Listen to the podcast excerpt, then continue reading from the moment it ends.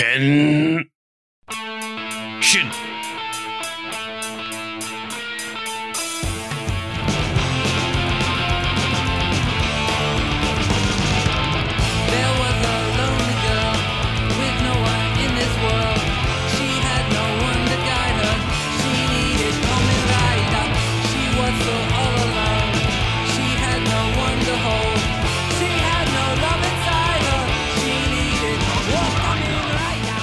You're listening to episode 116 of Kamen Rider Gamer. Skip with me, Steph. Hey, Steph.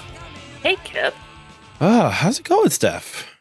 You know, if it was any better, I would be a squirrel trying to connect the dots with some acorns somewhere.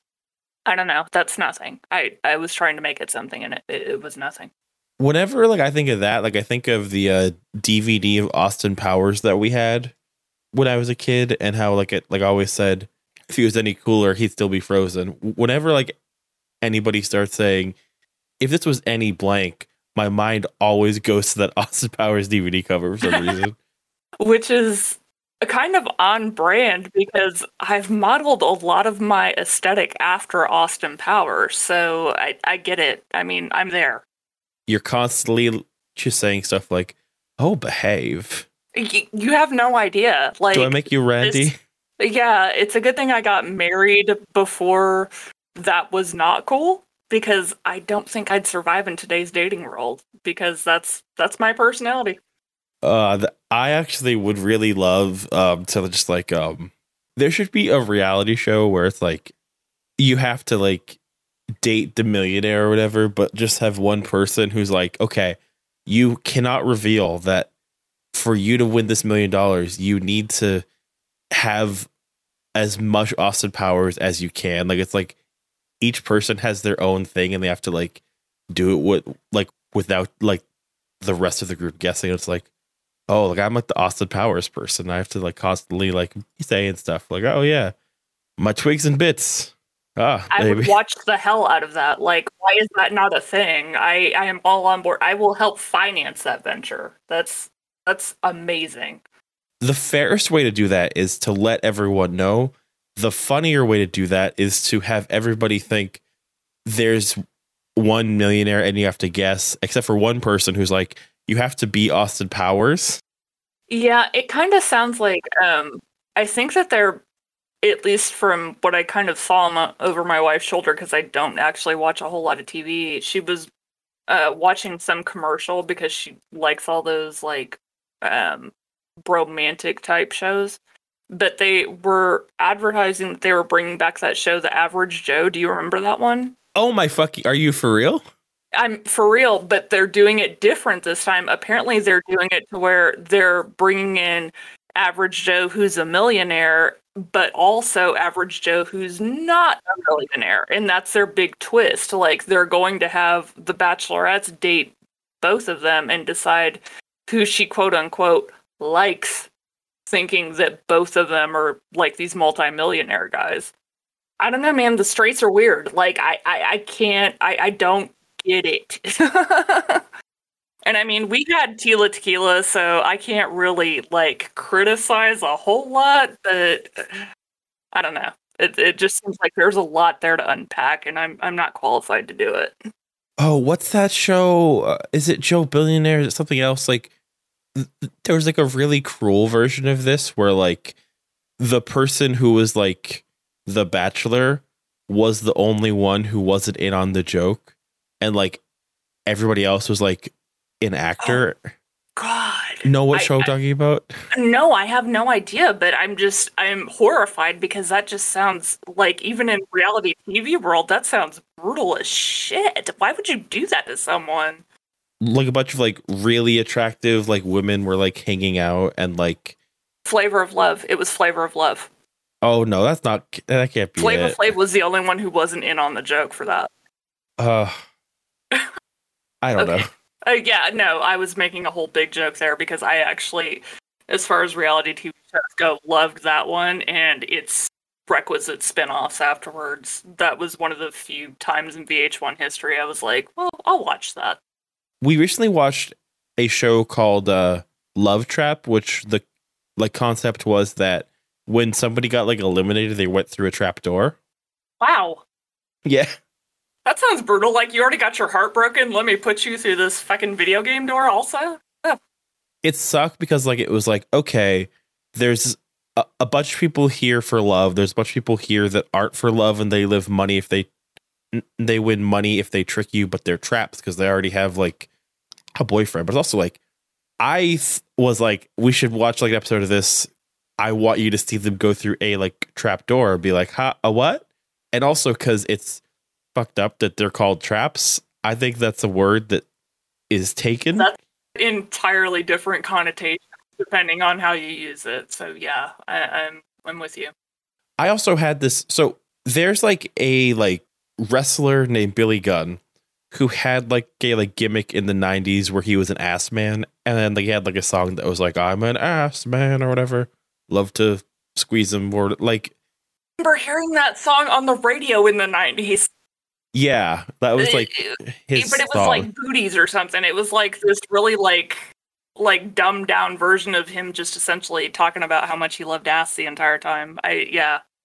he has like two sons like that are like wrestlers now and like a lot of people like call them the ass boys because there's like the sons of the ass man Okay. Well, yeah. Ass man. He, you can't just give anybody the title of ass man after that. You know, if you have sons, they have to be the ass boys until they earn that respect. So, yeah, I'm with it. I get it. and i made the faux pas of i saw a twitter trend that was like oh ass boys is trending with wrestling and the problem was the first tweet in that trend was relevant to the wrestling. The second tweet was not. It was the other ass boy hashtag ass boy users. And i was like oh no that's not what i was looking for today. So you went down a rabbit hole that you were entirely not prepared to to delve into. Yeah, I've been there. uh yeah i went down an asshole i was not prepared to be in so everybody, Kip is single now. If you were wondering. oh god um i am the farthest thing i could be from single honestly i have so many cats Ugh. Yeah, and if any of you are wondering, there have been times when we were recording where they have knocked whole ass guitars down right behind us while, you know, our show was going on. So the cats 100% control everything. So Kip is not and will never be single, just in case anybody had their, you know, hearts waiting for that. yeah no um if you ever do start to message me romantically that's just like a fake kip like one of my many like impersonators who is like oh man like i wish i was witty in podcasting i'm gonna make a fake kip account on twitter Just That- so everybody knows, if that ever happens with me, also, I, I have no aspirations that I'm going to get to that level of having anyone message me. But just in case you do, if you ever get a flirty message, it's 100% my cat. Like, I, I, I don't do that. My cat's a fucker, though. Yeah. The sexy fucker. right? That, that's what you meant. That's what you meant. Yeah, that's that's how we roll. It's it's all good. But no, um we are a little off topic today because of the of the post COVID haze I'm in, but this is our uh, penultimate episode on Kamen Rider Kiva. Besides like an episode that we will do that will cover the uh hyper battle choose your adventure and the movie. But this is our second to last episodes 33 through 40 of Kamen Rider Kiva. And there's a lot to go on today. really is. I mean, it, it, I I feel like I've said it every week up until this point, but once again, I was in a position where I very much had to like not skip ahead and start watching more episodes because the deeper into this we get, the more that's revealed, the more I just want to be like, what is happening? So yeah, this has just been a super fun series not only to explore, but this particular set of episodes, there's just a lot to unpack, and I'm super excited to do it. And I think this show definitely benefits from from something that Hibiki did not benefit from, where it just gets to have the plots continue to build in a way that they didn't. And this show is definitely all pressure and all build up and all I have a cat that is trying to podcast. But uh yeah. The cat has to step in and verify what I said earlier. If you get a flirtatious message, it's not from either of us, it's from our cat. And the cat is just confirming. That's all it is. Well, um at um the desk of Allie is an unplugged microphone, and that is also where the cat tree is. So actually there is a cat in the other microphone like purring right now, which is very cute. Uh you will The not hear cat that, is but- going to find a way to plug that microphone and, and steal our entire episode. I'm convinced.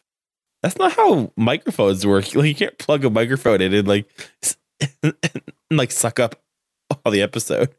Well, the cat will find a way. Have you not been around cats before? That's true. If you like sleep at night with a if you podcast at like night with a like cat in the room, like it'll like steal your breath. I've heard that before. Exactly. It's like those streamers that have figured out their cat's gonna fuck with them until they put a box next to their camera. And then all of a sudden the cat's cool as shit. That's gonna be our cat. The podcast cat. Exactly. The common Hmm. ride with me cat. That would be dope actually. Like I would like love having like a cat, but that would probably have to be for like a podcast studio and like a weird like it's like a podcast like bodega cat basically. I, I legit can picture that just having like one centralized studio with probably not one, like multiple cats, and every time one of us walks in, whether it's me or you or copacetic, we're all just like, Hey cat, I'm gonna record now and we have to kind of like get that permission before we can talk to each other. I can legit see that being a thing. if that was the case, like I'm kind of imagining like those um hamster tunnels like throughout the whole that whole like space where it's like oh it's like tunnels for the cat. It'd have to be. How else would you keep them from messing with the microphone cables? My cats are actually pretty good with cables, but just not good with personal space. Cats, to be fair. Yeah, they are cats. But uh let's start up with episode 33 though. Supersonic Saga's Flight. Goodness. my short form for this episode um super condensed uh was relationship drama and saga first tension and i think that that relationship drama note is a little irrelevant i think it maybe does not tell enough of the story going on here I have to give you that. One of my notes for these two episodes is just what the fuck with these love triangles. And I'm like it's easy to say that like episode 33 and 34 um because obviously you're starting to like scratch the surface of these things that have been going on the entire series, but for these two episodes in particular, it's really easy to look at them and be like I'm literally watching a soap opera right now. So you have to like kind of try and condense no you're fine. You have to kind of condense your knowledge about what has happened in the past and what's happening now and not kind of um, let it affect how you're looking at the rest of the series too much because this is definitely like one of the things this show does really well and it's dragging you into this drama but then like pushing you back out really quickly.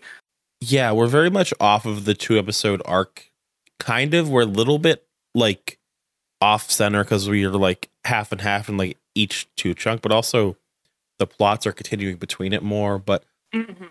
um my note for like 34 in like summary was um more emotional cucking mio meets maya new kengo and the experiment and there's a lot of what i would call like emotional cucking going on here of like Oh yeah. And and it's the weird thing about it is you're dealing with these cast of characters who have so much like affection for each other, but there are so many things that are happening behind the scenes that they don't realize that there's this part of you that as much as you're happy that it's finally starting to come to that there's also that part of you that's like it is right in front of you like fucking you know pay attention to your surroundings Ugh, it's it's a lot but Yeah. i i did enjoy the fact that they used these couple of episodes in particular to really if you hadn't up to that point start to care about the protagonists. It it was yeah it was a really well done i thought way of kind of like even if up until now you've kind of like minimized your emotional investment to be like, okay, this is why this person is the way they are, and and it kind of like systematically hits on all the major players without giving anybody too much focus, but it gives you just enough background to make you be like, okay, I guess I'll watch the next episode because I need to know what happens after this. I think something that this show is very much um making sure that is clear in these episodes is that this is like you mentioned, this is a soap opera. Like these are all dramas, but like uh, you could see how like Cameron Hibiki is like coming of age story. This is very much like no, it's a soap opera. Like the plotline in the '80s is at this point, Otoya is making a violin with his soul with Maya, and we just see all these shots of like Yuri looking in from like the other room, upset, and Mhm. like the plot in the 2000s is like, um, Taiga and Wataru both like somebody and are excited to meet who the other likes. Taiga says, "Here's my fiance," and it's Mio. And when Wataru's like, "Oh, yeah, you can't beat the girl I like yet," and like they're going on dates, and like there's this point too where like um, Taiga takes Wataru on a date with him and Mio because like he cares so much about like what like what he thinks of her, I guess, or like him being in his life, and like they go on the teacup ride because he doesn't like the teacups. So it's just like Wataru and like Mio, like sad and like loving each other, but like not wanting to hurt Taiga's feelings on the teacups. And it's like, what the fuck? it's great. Uh, yeah, it it was great and it was painful to watch. Like, don't get me wrong, and I think that that's very much a testament to like that set of actors that they could convey so much emotion with so little in that scene. But that was also to me like a very good way to kind of point to Wataru's character this entire time because he for the most part knew more than most of the other characters did and he had the perfect opportunity to you know stand up right at that moment and say no this is my woman. Like i you know i don't care what you're doing or what your bag is. Like this is the girl that i have been talking to. But he never did that like he never really stood up in that way and i think that that was a great bit of character development for him that he got that opportunity to just be like all right, well, this is the girl that my best friend's in love with, and you know, might have been my first love, but I'm going to step aside and and let this happen. And it, you know, obviously later on in the series things change a little bit, but I thought it was a really good point to his character, the fact that he was so willing to just be like, okay, well, I'm going to let her be happy, like whatever this situation plays out to be, and as much as the show tried to frame it as like him kind of being weaker than the rest of the males in the series, it made him look a hell of a lot stronger because he was just the one that's like, okay, like I don't think I can sum up to this guy that's my best friend, and I'm going to just let these people in my life be happy. It was just a really unique thing to play out in a series and I thought it was really cool the way they did it. You know, I don't know because I feel like on one hand it's very much like um it's trying to be like this is the nice thing to do by loving the people around you, but it's also trying to be like, hey, this isn't enough. Like you should definitely like care about your own interests. Like you should love who you love. Like you shouldn't just like let other people be happy. Sometimes like you need to say, hey, this isn't what I want, or like I want something else. But like um I love how like he has to like learn that and like it's like another massive test for like him just like shy like um goes back to like the like herbivore like male thing it's like oh like can he like still be a nice person and like not care about these things while caring for his like own interest but like to contrast him because Taiga like comes in like Nago like Kotoya and he is like the opposite of like the like herbivore male. He is the head of a company. He is like actively getting engaged. Like he's meant to be like the very much like the like stand in for like the guy who's doing all the things that you're supposed to like and you're told by society and we see how miserable he is like we see how he like is being manipulated by like bishop and by standards has to do all these things he does not want to do.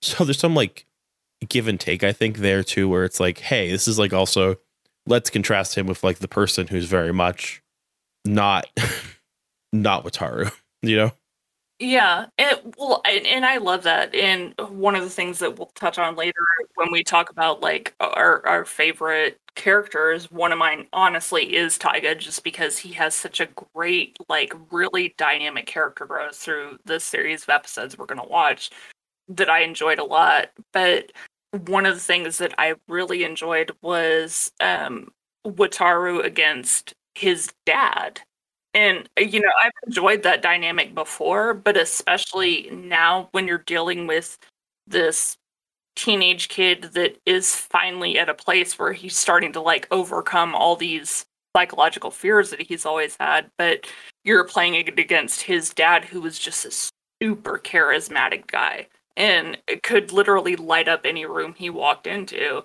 And you're starting to really see like how his origin story came about. It is such a fun way to play him and his dad's like past presence against each other and then start to culminate it into this, you know, thing with Taiga and Mio and you know, there's so many conflicting Yeah. relationships in his life and it's just so much fun to watch that play out. and like not being able to like represent himself or even believe that like he should get to be with Mio when somebody else wants to be with her is like a big moment for him. It's like very much like, oh crap, I have to like stand up for myself and want something that somebody else has like a like has the opposite in mind. That's terrifying. And like I'm sure like right.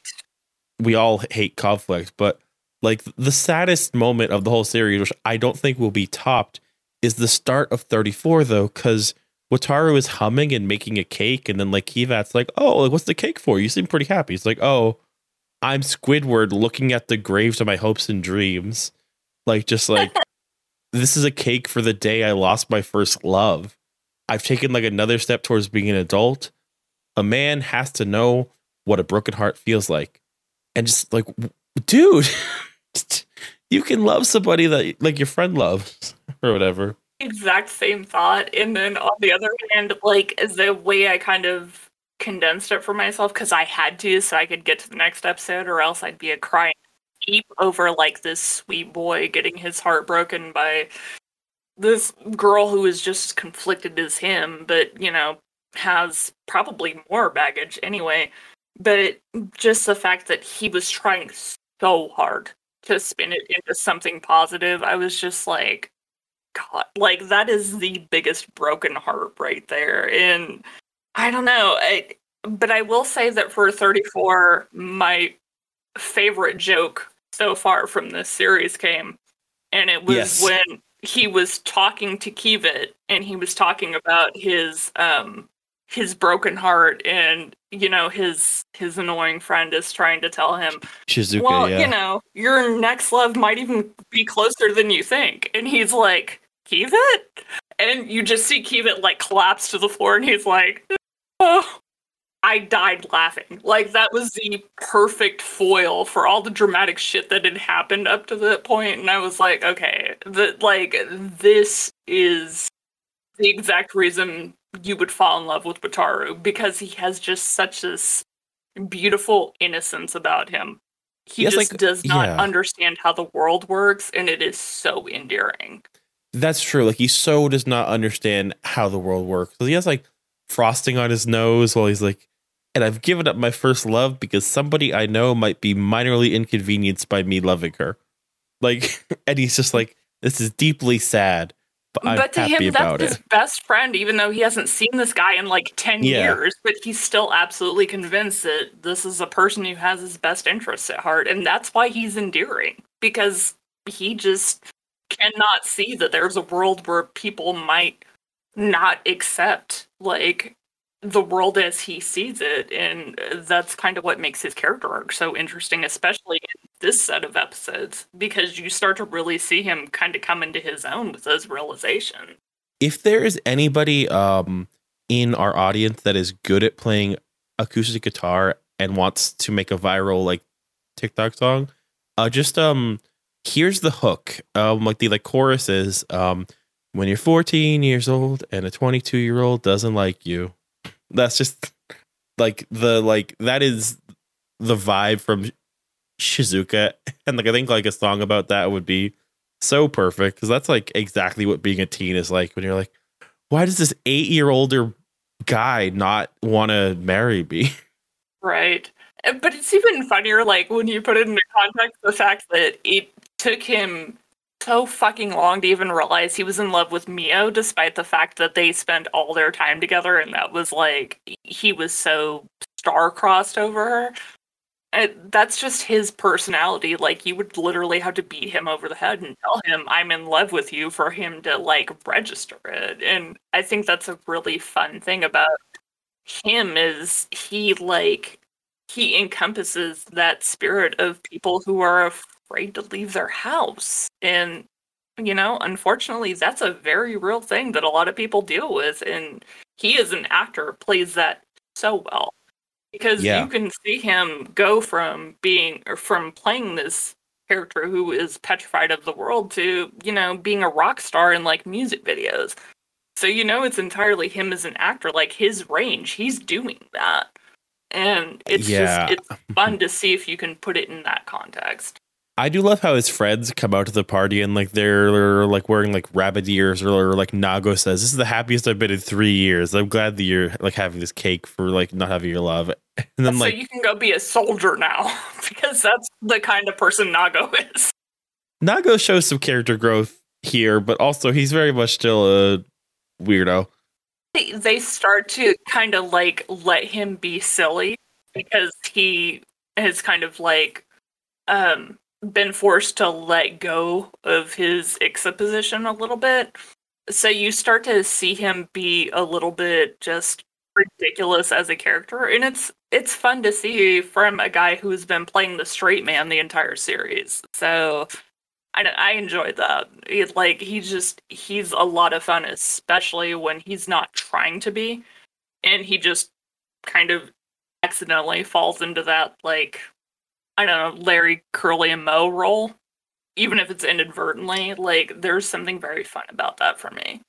I do like that um during the whole like date bit though, like Taiga thinks that Wataru's having fun because he's trying to look like he's having fun, and like Taiga's like, that's perfect. Like I'm not gonna probe any deeper or know anymore. If someone tells me they're all that they're all right with something, that's fine by me. And that will come up more with him later because he's very much like that dude. But um here's also where we see the new Kengo who's like, I can't play guitar. I'm deeply sad, and I've been taking like advantage of my Siva. Yeah. I don't know. I don't. I like. We watched this up until episode forty. I still am not a hundred percent on where or why Kengo's character developed the way it did. I I probably missed something, but it's. I don't know. It's it's not my favorite thing I've ever seen. I will. So Kengo is like a weird character because if you really like, I would not remember the character if I was like reciting who is like Kiva. Like no offense, there are just a lot of characters who like I'd be like, oh yeah, like Right. there's like ten characters that like I would say are in the show before him. You know. Oh yeah. I mean, there's a lot to the show. Um, but his whole thing is like dreams, and he can't like get first. It's like, oh, like you don't care about my dream, but it's okay. Like I'll get over it. Or oh, Mio doesn't love me back, but it's okay. And then like just the extra sadness of like, okay, turns out I can't be in a band.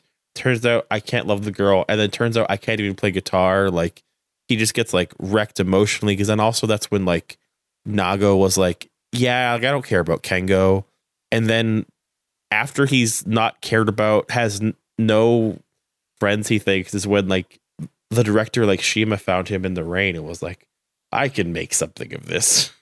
And just fuck dude. And it's bizarre because like there really is never a provided reason for him to do that 180 for his character. And I, I think the reason why it kind of depressed me was because I loved Kengo's character up to this point.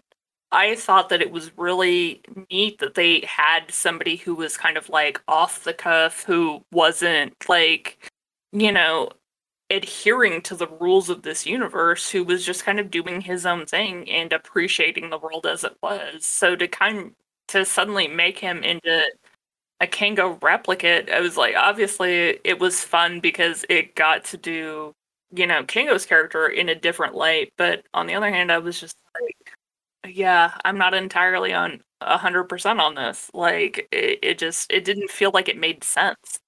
I think it made sense for like how hurt we saw him earlier, and like I think it's a good character to have here with all the people who are like lying to themselves about who they are and like what the people around them want and like how happy they are. Like I think it's a it makes sense. It's also like I could see just this time going to somebody else. Like you know, like we get Oh, yeah. not a ton of Nago, not a ton of Megumi. Uh, we get not a ton of like the '80s like here either. Like once we like have finished like the whole like Rook section, the '80s just gets less time, which Yeah. is good because like we're like the show is progressing like in like a linear fashion, and like the like idea of um more of the 2000s taking over like as we get close to the end of the past. That's cool to me, but still. Mhm. yeah, and I definitely see the value in that. I don't know. I just uh, there's a part of me. Obviously, I've got a a softness for the Megumi character, and I really really hate the way that he kind of started treating her. Um, Yeah. but then again, he starts to do that to everyone. But once again, it kind of feels like there isn't really a balance for that. Like there's no transition. And that's the part that kind of annoys me about his character development. Like with everyone else, even with Nago and like Jiro, even, you can kind of see their character arc developing as it happens. But with him, it just kind of seems like this instantaneous thing, and there's no real um there's no real reason to get attached to his character development. So that's what I kind of took issue with. Yeah. Um there's a couple other like um small things in this like arc though that are like um worth bringing up. And I think um the um way that like the way that Wataru is lying to himself gets like represented by like Bloody Rose like breaking is very fun. Like I like love that like as like a metaphor of like oh, Oh, you yeah, tried to lie too, to yourself absolutely. and yeah. Yeah, yeah, yeah, yeah. yeah. uh we like hear some more like backstory. It's like oh yeah like the king is supposed to have the kiva armor but like more specifically the dark kiva armor. We're like what's dark kiva?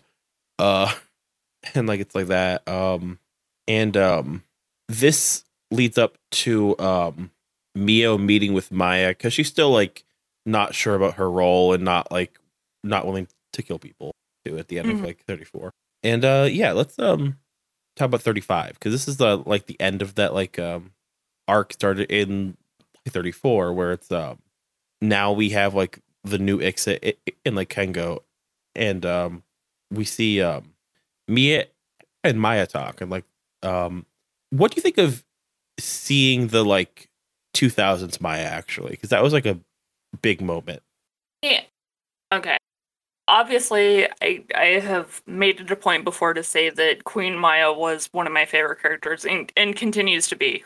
Don't get me wrong. I did very much appreciate the fact that they gave her as an actress a chance to patch let her character develop into this timeline. And the way that they did it, honestly, I, I couldn't have asked for anything better. I mean, they really let that play out, I felt like, in a very natural way. And it was just a lot of fun to kind of like watch her influence on both timelines.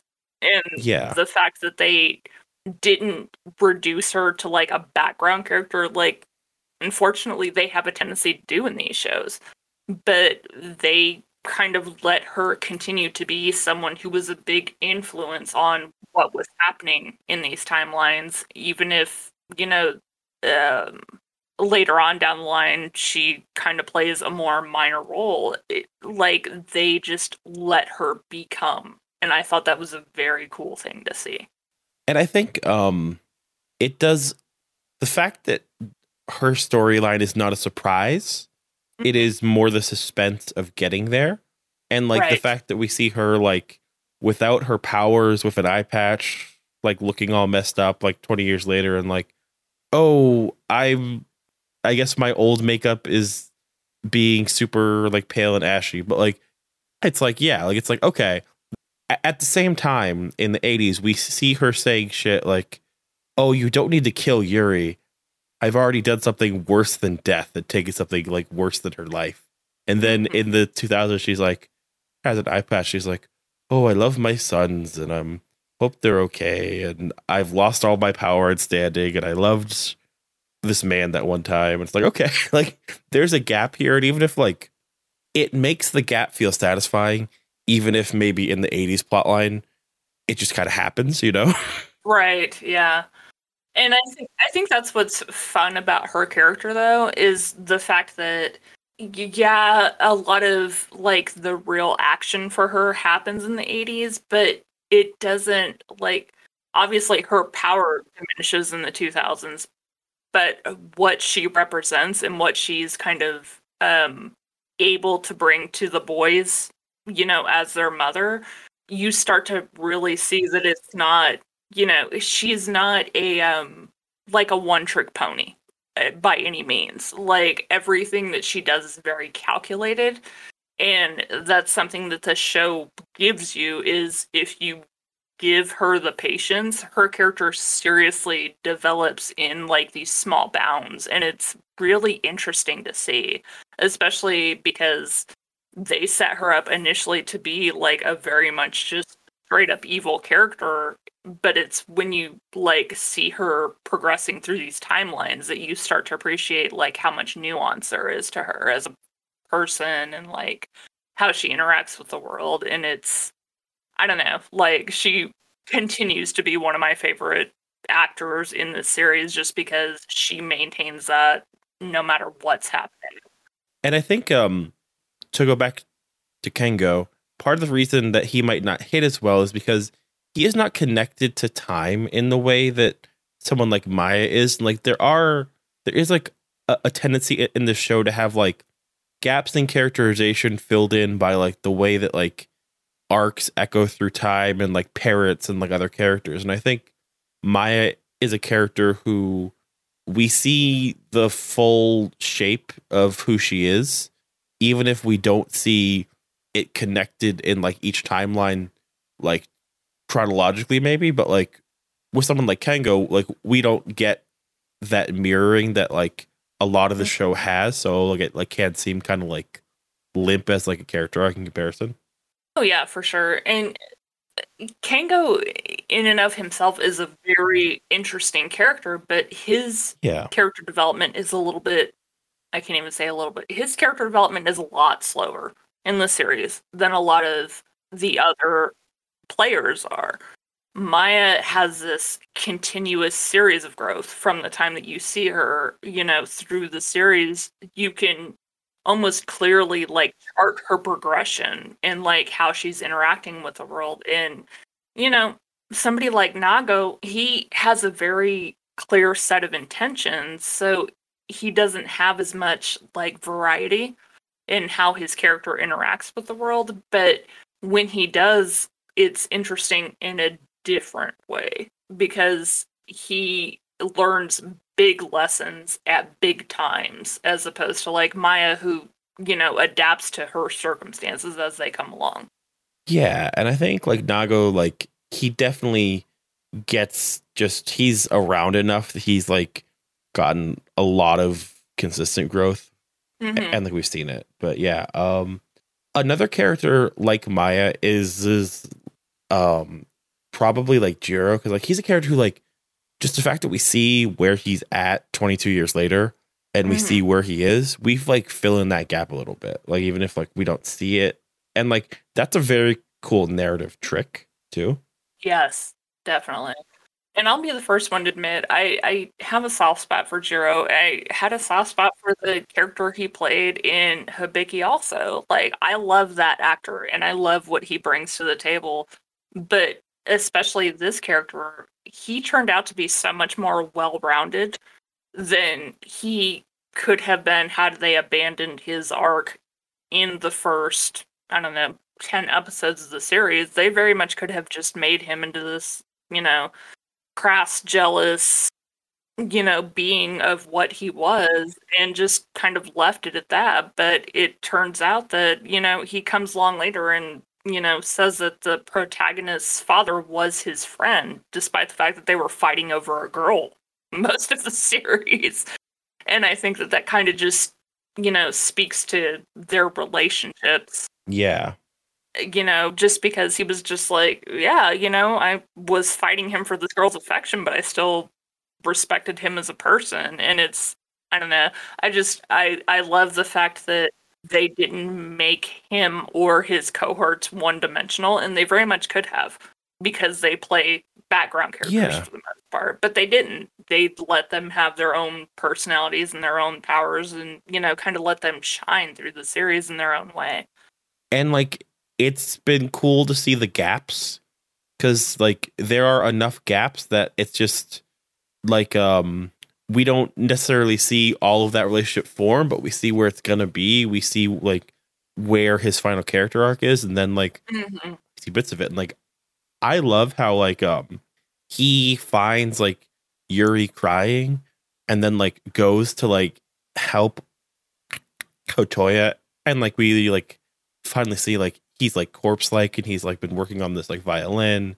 Hmm and then we also see him like in the 2000s being like yeah like um this violin has a prayer in it and that's what it needs. And like that's like a that's just a very important moment i think for both of his relationships. Like the reluctance that he has for like how odd wataru is is like very sweet too Yeah, definitely. And that's actually one of my notes. I think it's episode 38 where he opens up and he um is looking at Wataru and he just says, "Man, this guy sure is a lot of trouble." And I don't know why, but for whatever reason for me that just like summed up Jiro's character like 100%. mm-hmm. Just to like look at someone that he knows he's supposed to be taken care of and just be filled with so much just annoyance about it, almost like a father, just to be like, God, I have to dig you out of another scrape. But to not even be angry about it, just to be like, uh, okay, well, this is what I'm doing today. Uh, He's just, he's such a fun character to watch because he always has a little bit of edge to him, even when he's being a sweetheart. Mm, yeah.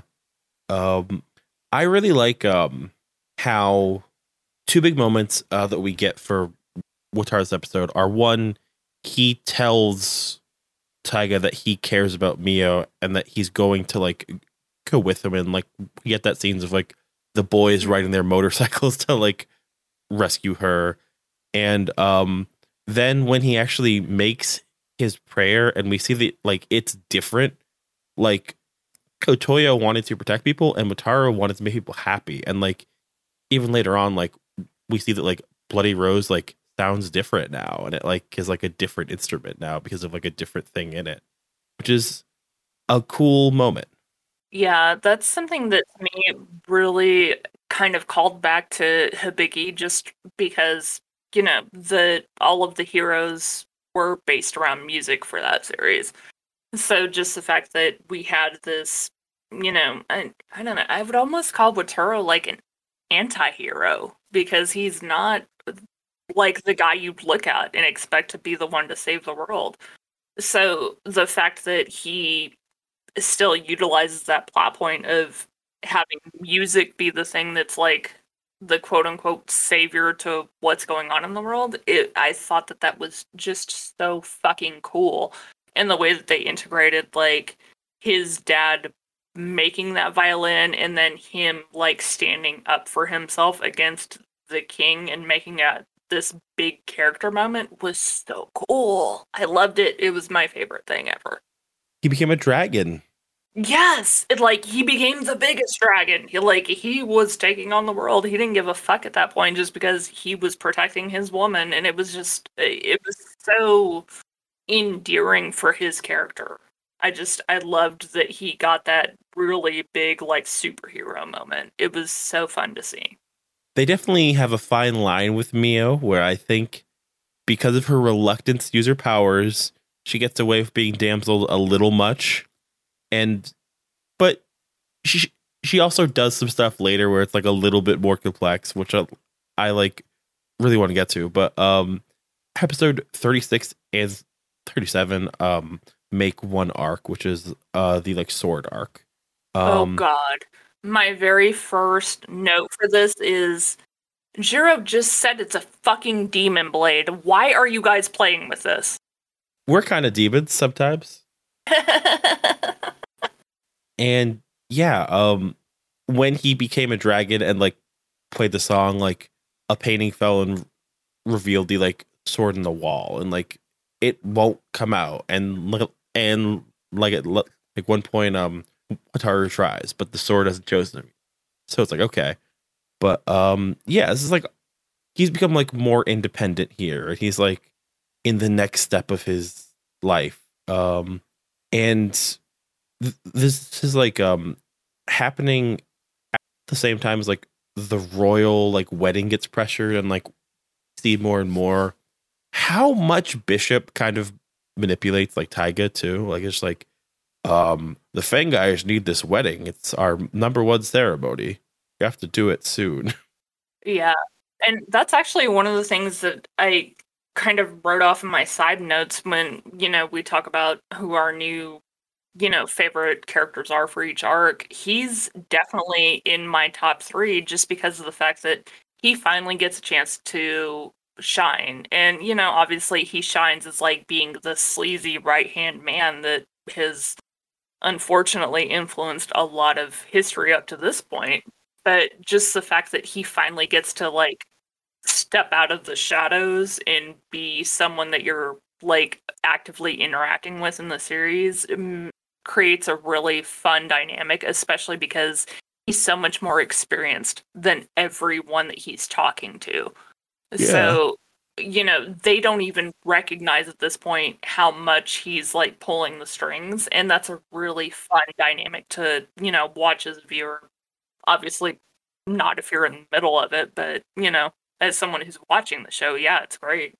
I do love the scene where he comes to like Maya and is like, "Hey, what's up? Remember how you fell in love with a human, and only you have the power to give somebody like the key Kiva Armor? Did you do that?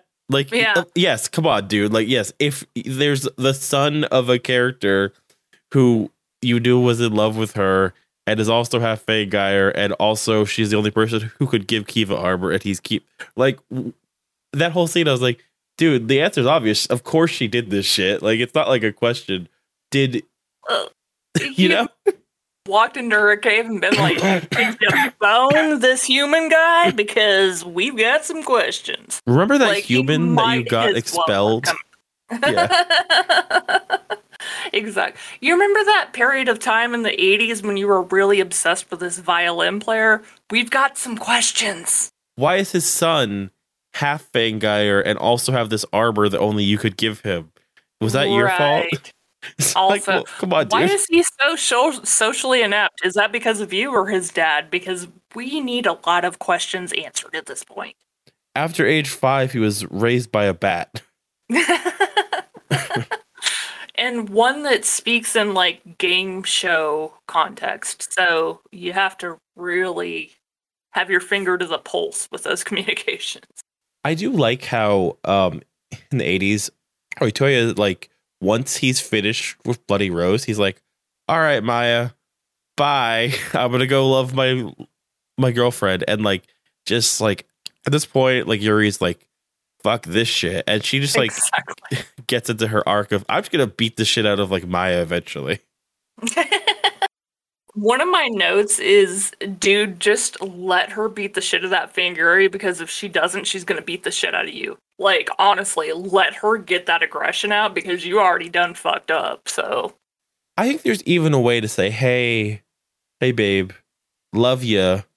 She wants to help me make like a demon violin. This is kind of like on like my vision board, like one of those things that I think if you love me, you let me do. Totally Just let it happen. I promise I'll come back to you when this violin's done and I'm not going to kiss her. Please don't push me away. Yeah, I can see me trying to say that to my wife and her having Yuri's reaction, which would be beating the shit out of me. So I, you know, I get it. I've been there.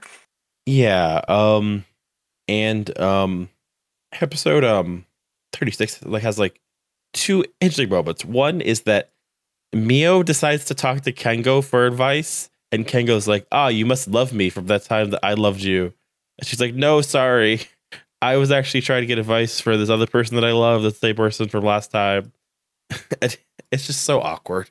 It it it is, and it's even more awkward because you're like, Kengo, you know better. I mean, honestly, you you do. I you have tried to put the moves on literally every girl in this series up to this point, and not one of them has reciprocated. So why would this be the person? And on top of that, I was just like, okay, you've already got the two men that you love in the bushes trying to figure out who it is you're enamored with, but this douchebag is who you go to for advice? Like, come on. Just none of it was adding up for me.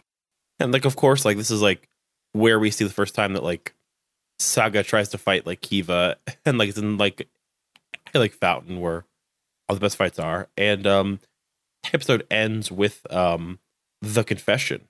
They know they love each other, and that's where like um at the start of like thirty seven, like um Wataru tells Mio, "Don't stop lying. You don't love me. Like you probably love Taiga." And then we see like it in the background, like as a Kamen Rider, like how sad Taiga is as he like untransforms. Like she loves Wataru. What the hell? it's impossible. It's impossible. I'm the king.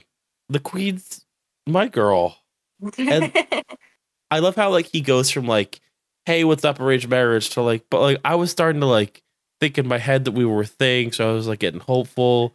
So maybe I kind of like you now. It's like it's like you can't go, huh? Like you, you can't go from huh. It sucks to word like an arranged marriage, so you're mine. That's a leap, I think, dude. Yeah, it, and it was weird because this was, you know, I I have learned from these shows that obviously with all of these characters you have to reserve judgment because none of them are ever what they seem on the surface, and you know we saw that with Nago.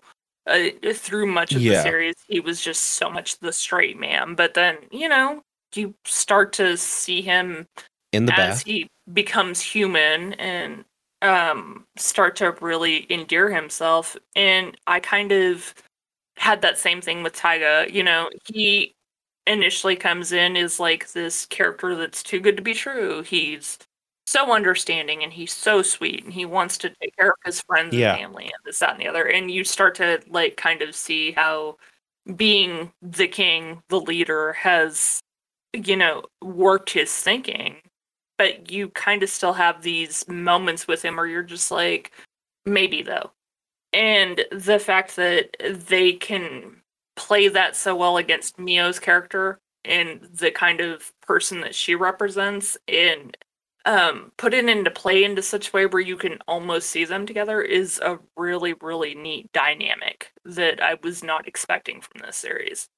I glad that we see more of his dark side though. Because like he just like won't kill Wataru, but punches him, calls him weak. He's just so shitty to him the whole episode.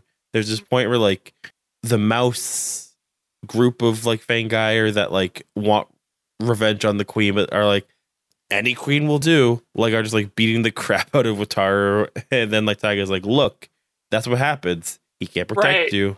We also see like Yuri like trying to like she takes Ixa and tries to fight, but like gets hurt, and like it's the whole thing of like here's where like Maya's saying like I've taken something more than her life from her, and like not for nothing. There's a scene in like episode like 40, I think, where she says that to Otoya, and like he's like, "What do you mean?" And she's like, "What do you think I mean?" it's like kind of evil thing to say at this point. Uh, but yeah, um, like Taiga also says that like he's about to execute like Mio when he sees like Wataru getting his ass beat. He's like, no, watch this. Maybe maybe we can make this work. Yeah, I'm not going to execute you. Just watch your boyfriend get beat up. It's fine. It's fine.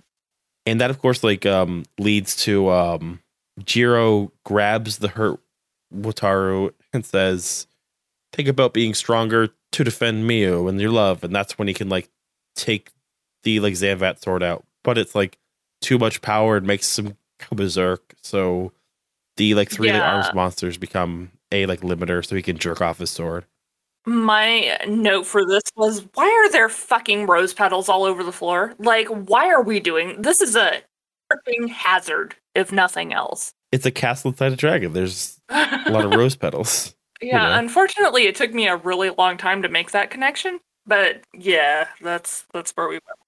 And they wanted to show off the scene of the opening where there's a throne with rose petals, as Yeah. seen in our art for the seasons of Come Ride with Me. Uh, but uh, yeah, so they like become like a limiter and help him like use the sword's power up because he needs to be powered up because he got his form kind of quick in the show to protect Mhm. the actor's neck. So they need to be like, now he's stronger. Here's a sword. But yeah, um, the sword's cool, I guess. But like, yeah, like has to like to jerk the sword to use it.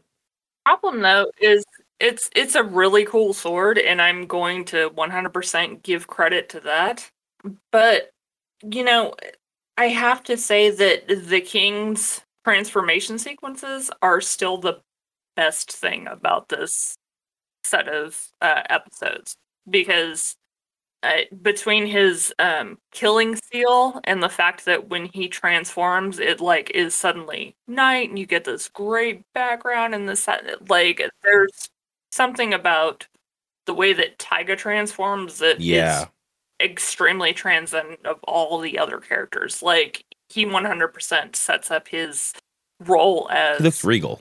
yeah, yeah, he is the king 100%, and it's a lot of fun to watch.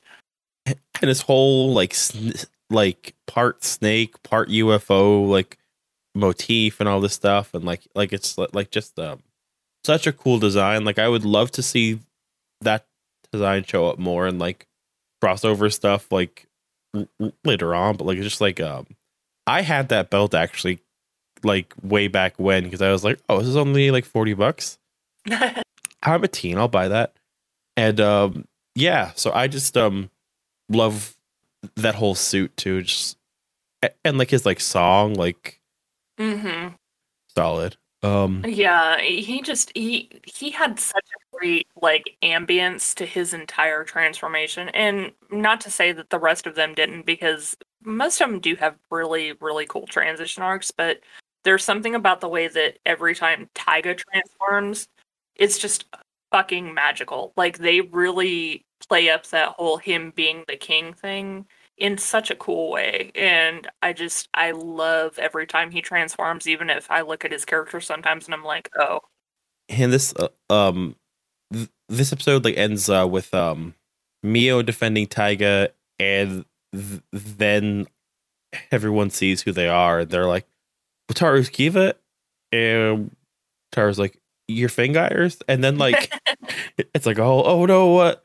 And like it like bleeds like right in two thirty eight, where he just runs screaming and then passes out in the woods, and that's when Jiro says he's like lots of trouble, which is true. That is the most trouble you could be, I think.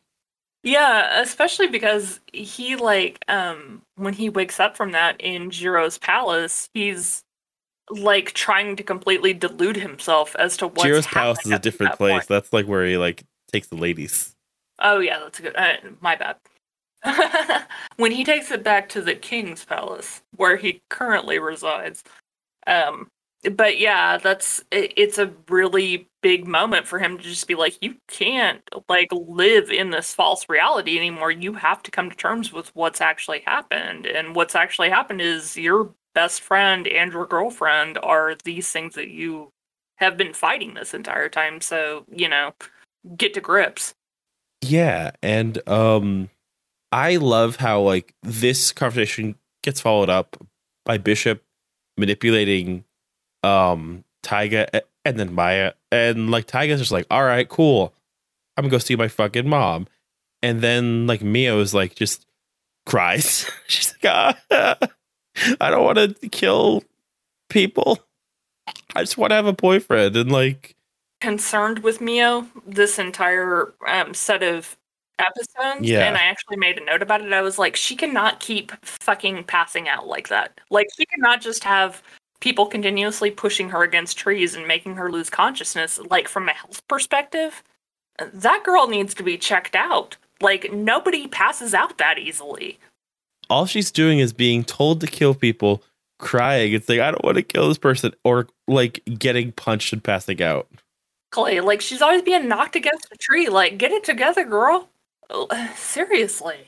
Uh, there's this like TV trope of like the designated female submission spot, and like it's like how like in a lot of like TV and movies, like if you grab a like a like woman like on like the like upper arm, she can't stop you, and she's like all of a sudden like completely like hostage, and like it's like that's kind of what she has like a oh, which she gets like attacked by anything like despite the fact that she's meant to be as strong as Kiva and like all this stuff, she's just like completely like taken out. It's a little much.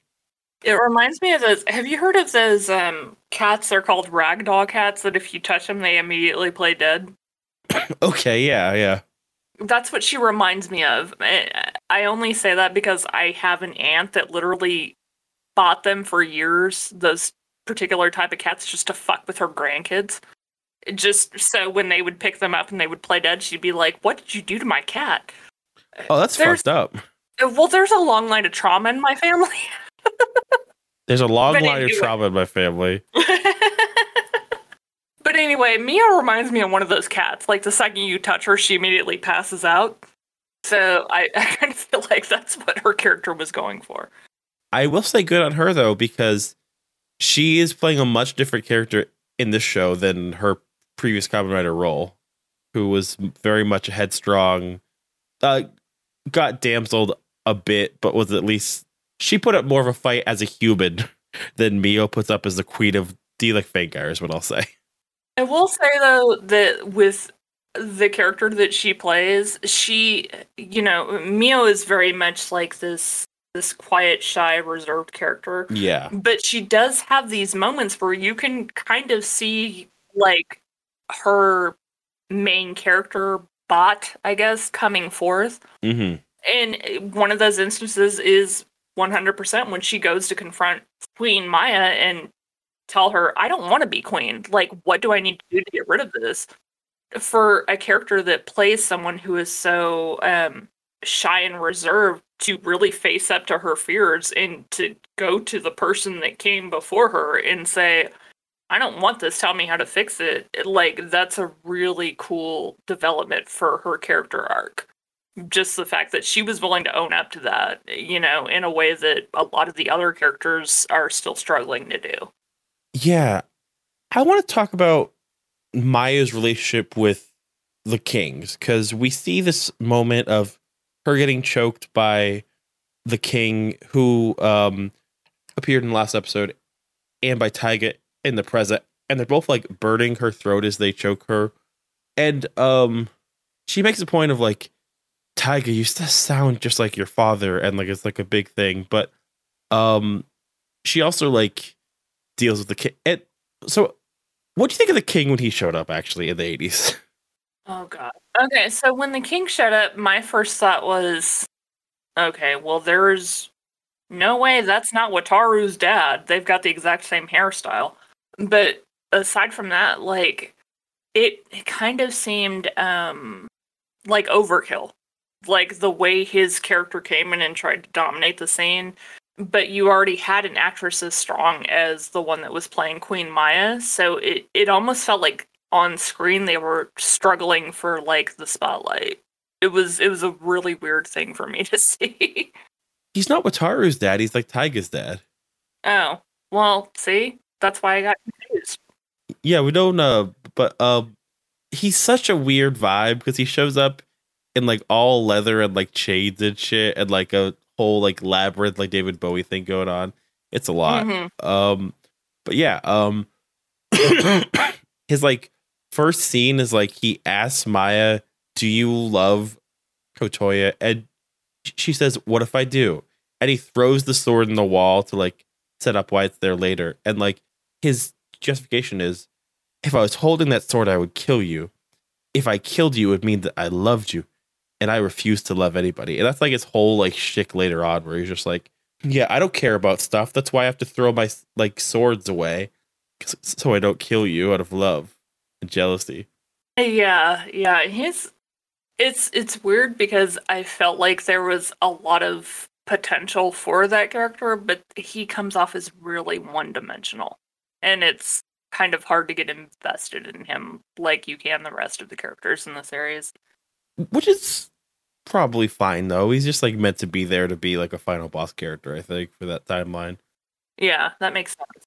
and um we find out that um Wataru is is the half brother of Taiga and like half Fangire, which like is like a whole setup there where it's like, oh, um, this means a lot. This changes everything.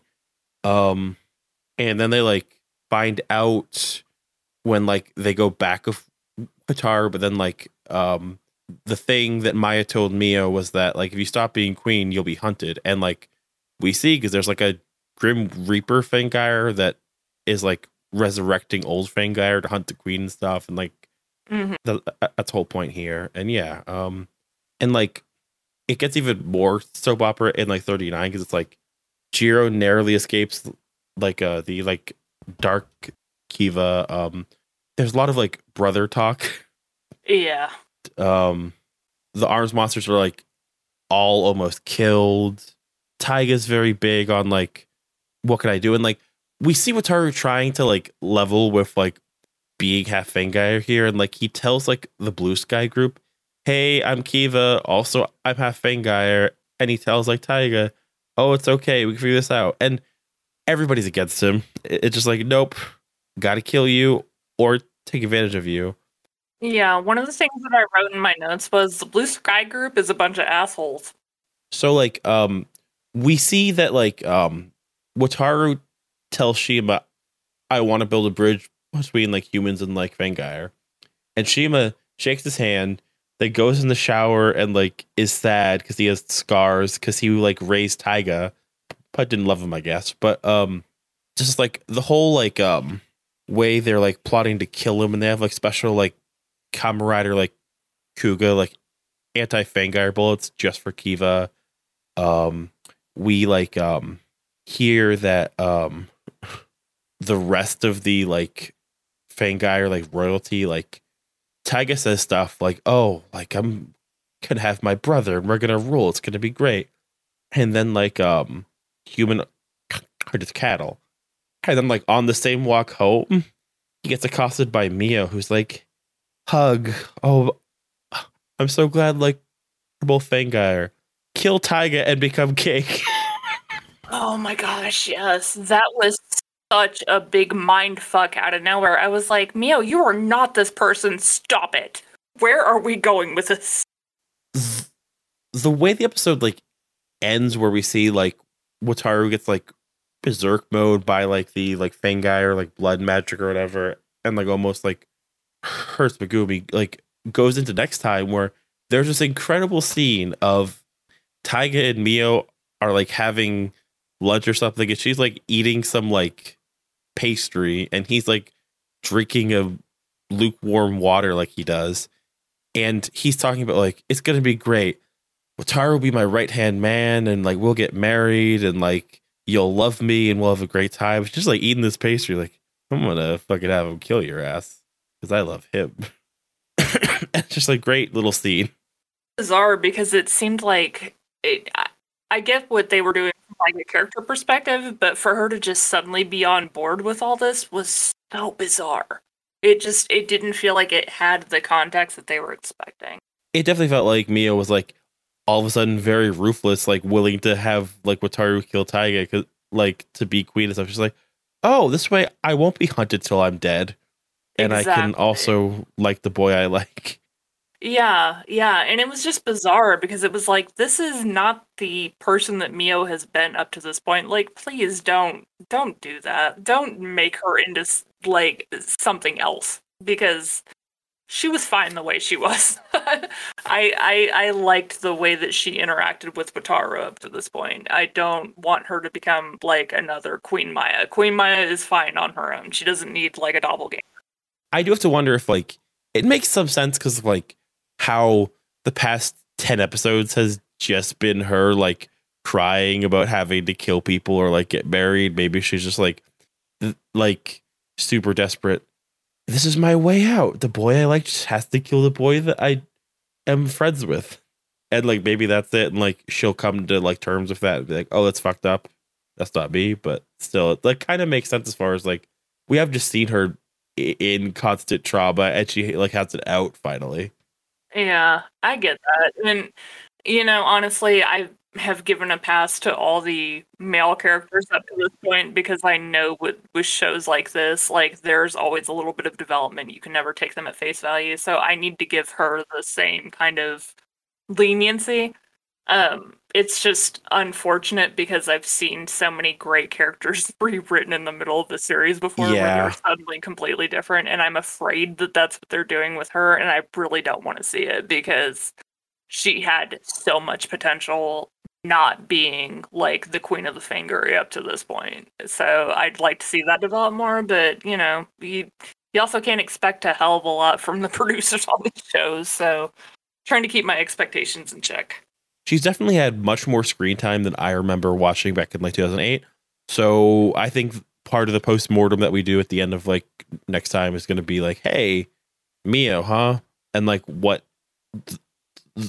what she ultimately is. But yeah, um, we get like a l- bit more 80s, and basically, Otoya stops Yuri from attacking like Maya, but like in the end, like uh, she still gets to Maya and like fights her, and it's like, yeah, uh, she's mad. She's like, yeah, like you're trying to steal my man and stuff, and like I can't connect to him about his art and his genius, and it's weird. Um, it's a little. The pains maybe not as bad for the character arcs for her and to an extent like Megumi because they did like have a major plot line end. So I get that they're in a little bit of like a weird limbo, but it does suck that like they're not given more to do. Definitely, especially because there was so much put into their relationship initially, like from the start of the series and where they were going and what they were doing. Um, so it's weird to not, you know, kind of have more of that and try to, you know, manage expectations. But you know, I, I see it and I get it, and you know, obviously I'm going to keep watching. So I'm anxious to see kind of how that plays out in the long term. What do you think of the scene where the king is stalking Otoya? That was difficult for me. Um, obviously, because I love Otoya so much, he's probably one of my favorite characters in the series because he's just so fucking ridiculous. You can't not love him. But the fact that uh, while it was happening, he was just, you know, he continued to be himself. He was so invested in his own world that it took him a while to even realize he was being stalked. And then even after he did, like it wasn't until the very last minute he really took any kind of notice or alarm to it. And up until that point, he was just kind of shrugging his shoulders, like, "Eh, shit happens. People get attacked by ghosts constantly. It's it is what it is." So, I really love the fact that he always has that amount of range to him, and I liked even when like it directly showed that the king was stalking him he gave still a little bit of a reaction, but not the kind you'd expect if you realized you were being stalked by the king of the Fangire. So it, it it felt very on brand for you know who he had been up to this point. So it was it was definitely fun to see. Honestly, I think the king as a character is completely justified by the fact that when he walks past and then Otoya realizes that all of his like steps have gone into concrete and are on fire, that's some old school like devil shit. And like I fucking love that. Like it, that was so dumb. But honestly, if you're just like, oh, this character's so evil that when they step on the concrete, they like leave footprints and there's like fire in them. That's great. I love that shit. Honestly, like that's that's as much as I need to know about this guy. This series does like on a super super high level and it's something that I've noticed before but today I really took notice of when I was watching an episode and they were doing um obviously I like the opening credits just because it they're catchy but today I think was the first time I really sat down and like looked at how they do that that cut between the decades and Oh, they were great this time. Oh yeah, and it's something that this show does so exceptionally well, and that's just a part of it is the fact that the producers have a way of eliciting so much emotion with just a couple of camera tricks, and that's exactly what they did with this whole scene and those flaming footsteps. Because it's not, you know, it's not a huge camera trick, but it is something that like when you look at it you know exactly what you're supposed to be thinking and feeling at that moment even with a character as lighthearted as his is. And to pull that all together and make you still feel like that sense of dread despite like knowing that this was inevitable because he's fucking with the queen's woman it was just so great. It was so great. Like i don't know any other way to put it. It was just so much fun be involved with as like someone watching the series. And I love how we get the like last bit for the 80s plotline this time is the king saying, You can live, you just gotta kill him. And that's probably that's a I really can't wait to see um that arc. I remember some of the arc of like the arms monsters like reckoning with the fact that they have been given this offer to kill him. I think that's a very that will be where we see where we stand on these characters. I think like how well they like play that. For sure. Um and like in the present, um Wataru is back to being a shut Locked everything up, put up barbed wire, like he went full force. And then when like they try and get in, it's home alone in there. yes. It's that log flying at their foreheads. That's amazing. He like electrified his um like doorknob. Has a slide like on his stairs that, like leads people outside. He has like lizards and stuff, I guess, like in his ceiling. Just, you know, like whole nine yeah, yards. he was having no part of it. Like he quite literally wanted to be left alone and he was telling everybody that in the best way he could and they just weren't listening. and like I also liked how he locked up um like the like um he locked up like Kivat, like he locked up like Tatsulot, he locked up like bloody like Rose and got rid of his phone after that first time or like He did he put He him in little cages. They were begging him to get out and he was just like, Nope. Fuck you guys. You only get me into trouble. and, like mid episode like he like saves Kengo's life and like Nago's life and was like just want to let you know that time Kivat answered my phone not gonna happen again. Goodbye. Rest of my life. Fuck you and fuck Kivat. I'm done with this shit. intercut with like of course like um my favorite scene for Taiga is when when the bishop like no um when he's talking to Shima and Shima's like I took care of you because of a promise to your mom but you're a bastard and I hate you but um he like he asks them to like let's kill Kiva together and the tag is like Wataru is mine. He's my little brother, and I will love him. It's like, oh yeah, that's entirely his shit, huh? Just to be, that's what he thinks is gonna happen. That's like what he thinks love is. That's what he thinks life Mhm. is. Yeah, but I mean, that's like for such a small interaction, that's a really great insight into Taiga's character, too. Because you kind of see that with Mio and the way he treats her, but to him, that quite literally is what love is for him to be able to control their lives and tell them what's good for them and what isn't, and to be able to step in and be the superhero anytime the situation calls for it. Like, to him, that is what love is for him to be in control of everything.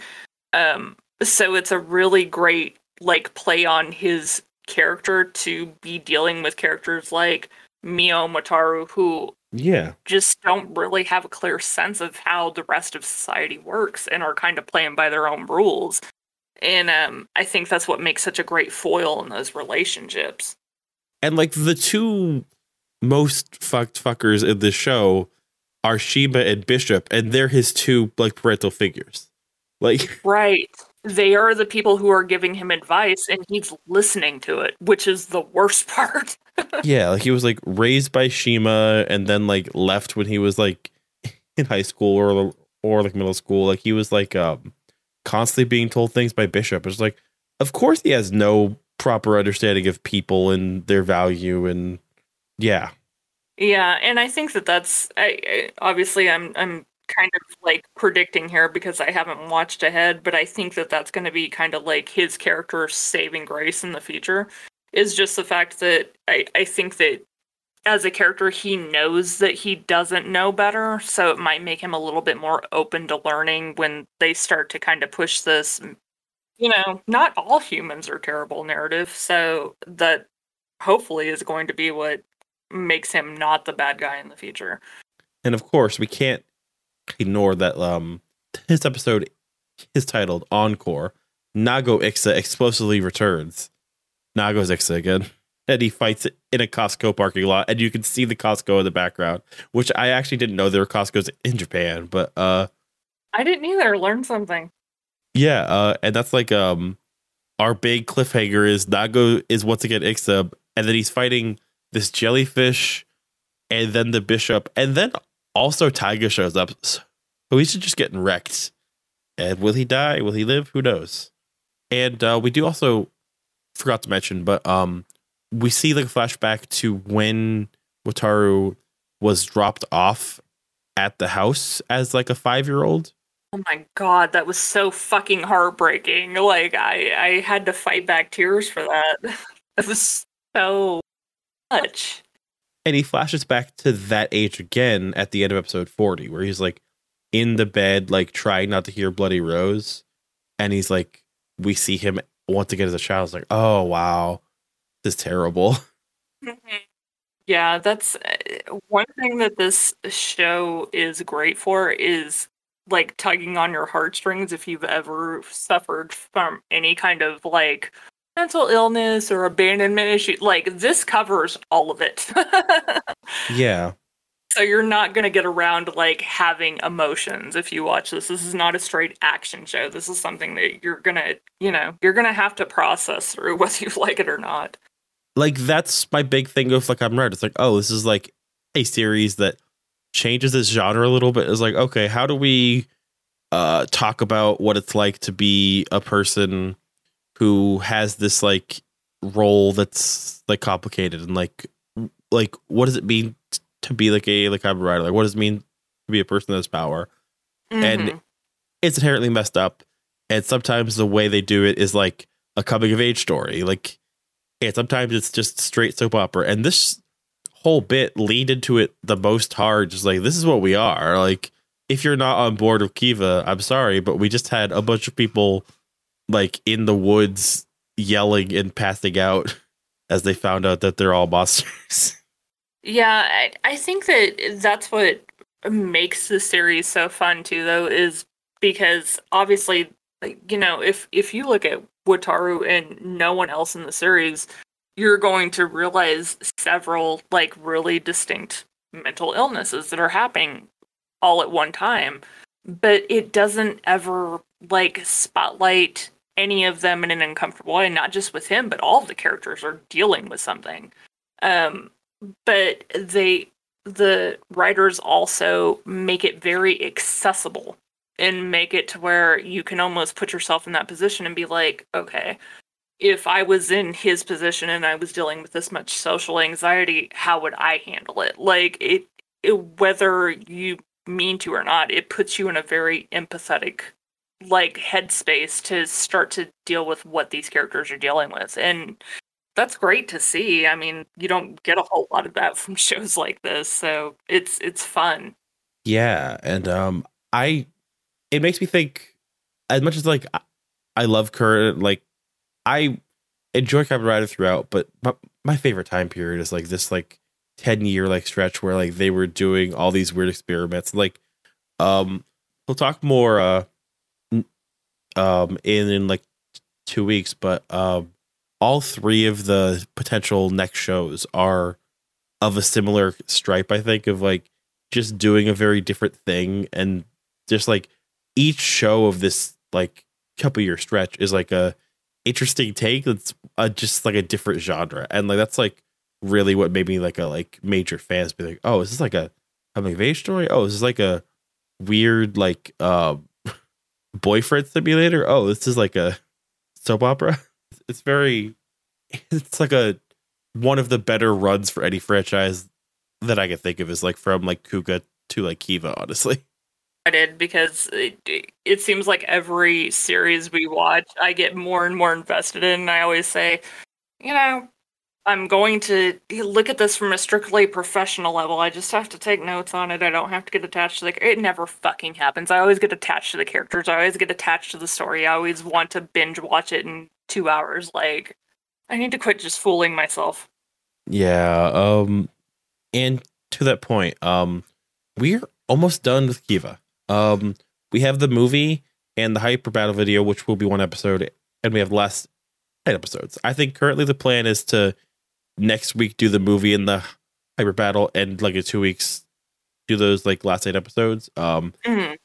three shows from this rough time period. Um, Hibiki was the sixth of these uh nine murder shows, and Kiva was the ninth. So um, we're actually considering uh the eighth, the the eighth, the fourth, and the fifth shows, which are uh Rider Den-O, Rider Blade, and Rider Faiz. Um, we'll talk about what we're gonna pick then, but they're each so interesting. I think, um, and um, I just uh do think they'll have a lot to say on uh just it's been at least 10 years for each of those shows for me as well so it's also interesting but um we sh- should talk about who our top three favorite characters were from this show episodes Before we do that, I want to tell you what my title for episode 40 was, and I bet you can guess. okay hmm your, your title for episode 40 Yeah. not nago encore explosively returns no, it's what my last episode has been this entire series. God damn it, Kip, why are we stopping now? yeah okay, but yeah, sorry. Didn't mean to derail there. Top no this show comes to you fast. Um i remember there's a lot that, that goes on these last c- couple episodes. There's at least three plot lines that i could think of that i kind of thought happened already or would have started by now. Oh god, I'm I'm so nervous. yeah. I've become so invested in these characters. but next uh, week the movie and the week after oh, that the final eight. Um and we are looking at that whole choose your adventure hyper battle video which i looked at a little bit and it's a little it seemed i'm gonna wait to say what i'm about to say maybe but it it it comes off a little porny is all i'll say Oh, fantastic. We'll have a repeat of Valentine's Day. but no uh speaking of the valentine's day repeat who were your three valentines this time steph My three Valentines this time are um, Taiga, because I really appreciated the way that we got to see his character kind of have his hills and valleys through this. yeah Um, Bishop, because I know he's been here through the entire series, but this is the first time we really get to see like what his role is and how much he's played throughout the timelines up until now. So that was super cool to see. Um, and finally, Mio, just because she's finally getting a voice for the first time in this entire series. I mean, it's been slow in coming, and obviously, I'm hoping that in the next couple episodes she works out a little bit more. But I really loved seeing her kind of go from like this character that barely had a presence to the queen of the Fangire, who is perfectly willing to have her boyfriend kill the king. I, I thought that was a really interesting dynamic for her character. So yeah, those are my three. Oh yeah, um, I definitely say Taiga. He's messed up in a fun way. Um, I think Mio, uh, is also great. Um, where I will diverge though is I think I'm gonna go with Nago because I feel like Nago is at least doing a lot. It doesn't quite make sense, but like, and like we didn't like talk a ton, but he's very supportive. We see him like caring about Wataru and thinking that like he's okay to be Kiva and all this stuff. Um, so yeah, um, those are my three. But um, what was your favorite uh design or effect from these? I'm gonna have it, it was a strong tie, and I I hate to be that person, but um, I'm gonna say is that it's a definite tie between um the backgrounds and the way that um Taiga transforms because he always has the coolest fucking it transforms to night and it gets this really dynamic lighting and it's really fun to see. But I also really liked um and I'm I don't know the real word for him, but the Grim Reaper Reaper Fangire that goes after Queen Maya. Um I really liked both of those. I like Saga. Um, like Rider Saga is a great design. Uh, we only saw it in shadows last time, so I'm gonna say it's new. Uh, just uh, like a leather pants and some like stained glass, just Oh, like yeah. mom used to make. exactly. But um, speaking of which, what outfit was your favorite this time around? Oh man. Um I'm gonna say when um Kiva transforms to the dragon form.